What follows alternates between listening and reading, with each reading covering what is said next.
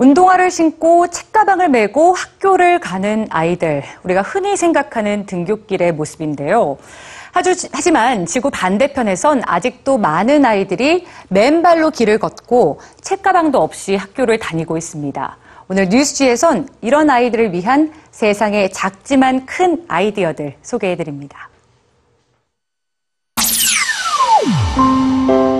아이들의 손에 들린 건 비닐봉지.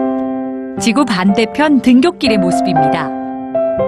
이마저도 없는 아이들은 맨손으로 책을 들고 학교에 가는데요. 이곳에서 비닐봉지는 책가방인 셈입니다. 인도의 한 비영리 단체는 이런 아이들에게 특별한 선물을 해주기로 했습니다. 바로 주변에서 흔히 볼 수 있는 폐골 판지로 만든 가방이었죠. 가벼운 데다 저렴하기까지 해서 많은 아이들이 가방을 가질 수 있게 됐는데요. 헬프데스크. 가방 이름치곤 뭔가 수상하지 않나요? 비밀은 바로 접는 방법에 있습니다.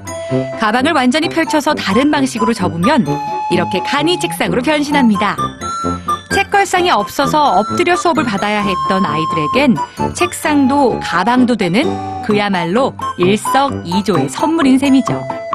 이 가방이 책상을 만들어낸다면 여기 빛을 만드는 가방도 있습니다.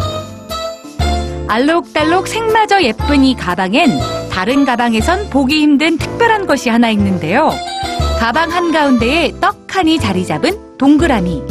이것의 정체는 태양광 지별판입니다.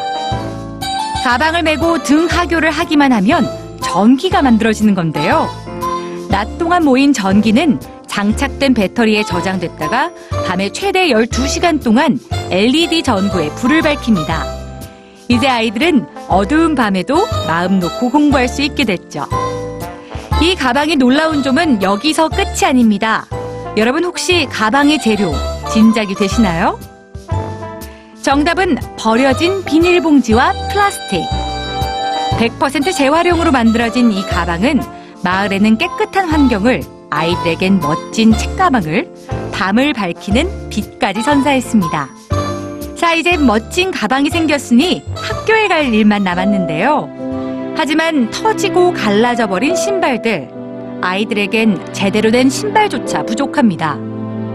신발이 없어 기생충이나 질병 감염에 노출돼 있는 사람 전 세계에 약 20억 명. 그중 아이들의 수는 3억 명에 달하는데요. 발명가인 켄틀리는 이 아이들을 위해 새로운 신발을 만들어냈습니다. 바로 자라나는 신발입니다.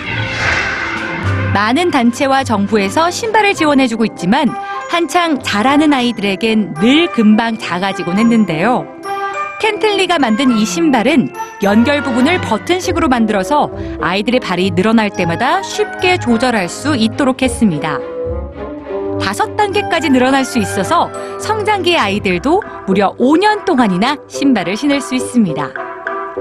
새로운 아이디어로 아이들에게 신발뿐 아니라 건강한 5년을 함께 선물한 셈인데요. 지구 반대편, 환경은 열악하지만 마음만큼은 부족하지 않은 아이들.